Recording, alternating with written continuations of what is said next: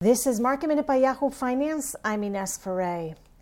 The markets have been down today with the S&P down about 2%, the Dow down almost 2% or about 500 points. The Nasdaq also lower today. All 11 sectors of the S&P 500 have been under pressure.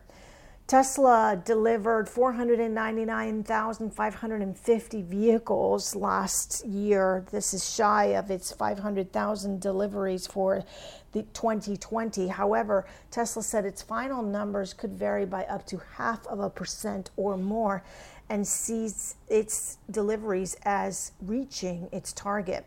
NIO is in the green today after its deliveries for its latest quarter came in above expectations. NIO will be having its investor day on January 9th. For more market minute news, head to yahoofinance.com.